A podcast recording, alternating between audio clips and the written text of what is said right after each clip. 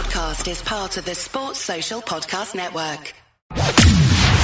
From the fifth quarter studio in Madison, Wisconsin. Madison, Wisconsin. You're listening to the five minute basketball coaching podcast with our host, Steve Collins. Hey, everybody. Welcome to the Five Minute Basketball Coaching Podcast. I'm excited that you've decided to join us today. Before we jump in, I'd like to give a huge shout out to teachhoops.com for coaches who want to get better. Um, it is it is run by a basketball coach for basketball coaches. If you're looking to win more games and save time, teachhoops.com is your answer. Come over, and check it out. Let's head off to the podcast.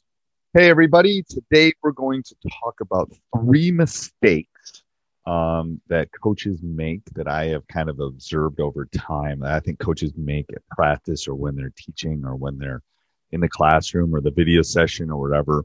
Um, I think these are just three set, three specific things um, that that coaches make mistakes on. Um, if there are any other ones, I'd love to hear about them in the comments down below.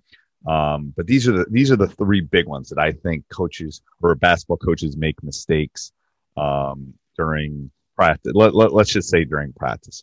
First of all, is the the lack of max reps. And what do I mean by the lack of maximum reps? What I mean by that is, and this is from someone that's coached at every level and coached at the youth level and all those kind of things, but you do not want people, especially when you're working on skill development, when you're working on training, when you're working on becoming better at a skill, you want as many reps as possible. So, math teacher and me, if I'm teaching someone um, their multiplication tables, I, I want reps. I want them to practice their multiplication tables so it becomes second nature to them. I don't want them watching other people doing their multiplication tables. I want them to do them on their own. And I think that's an important thing. And I think sometimes coaches slash teachers lose that at practice and they have people standing around. So you have to be creative. You have to find ways that they're not. Now, obviously, if you're scrimmaging or you're doing 11 man drill or you're doing something like that and you have 15 kids, you be 11 people in the drill. But when you're working on training, when you're working on those things, you do not want standing around. Anyone that has coached a seventh grade or seven year old basketball team will know that if they if there's any standing, then you're not. You're, first of all, they're going to lose their attention, but they're also not getting the reps. Okay, the difference between your expertise in three reps and 30 reps is I, is probably exponential. So you want to make sure that you're giving both the the instruction, but then you're giving them the reps and the chance to practice. You have to be able to give them the chance to practice to become better at the skill. That's the first thing. All right. Second thing, and I won't name this person, but I had um, uh, a, a fellow coach that I used to watch would literally start practice and spend 20 minutes talking to his team. Now, I'm not, I, I mean, I can't make that up. Um, we, we as coaches do too much talking. Um, they should be talking. They should be creating. They should be doing those things, not you. So too much talking. So I, I challenge you to take a week of practice to figure out how much of that practice you are talking and how much they are talking or they're communicating or they're doing.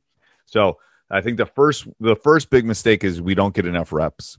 The second biggest mistake is we talk too much. And don't get me wrong. I mean, I've I've got podcast. I've got five podcasts. I like obviously like to talk, um, but that you're going to lose them is what I'm saying. And we have to, you know, you're probably never going to get perfect on the amount of talk, but you have to get better at the amount of talk. So less is more, is what I'm going to tell you.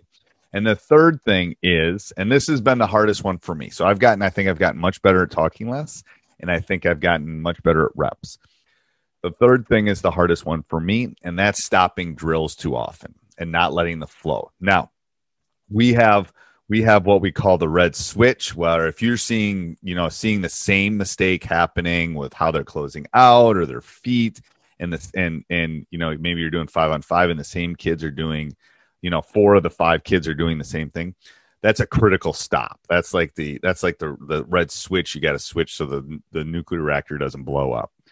But for the most part, you got to let them flow through stopping to correct one and not the other nine, unless it's a you know a fatal mistake, we tend to hold it. And this is where I'll grab grab my assistants. I'll sub someone out.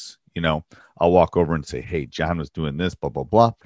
Then one of my assistants will, as soon as the, as soon as that rep is done, he'll go grab that that one student athlete, and then we'll throw the other throw somebody in for him, and we'll be able to teach them and can maybe show them, and maybe it's a footwork thing, maybe it's um, an angle thing, whatever they're doing improperly, we'll be able to correct it and help them at the time.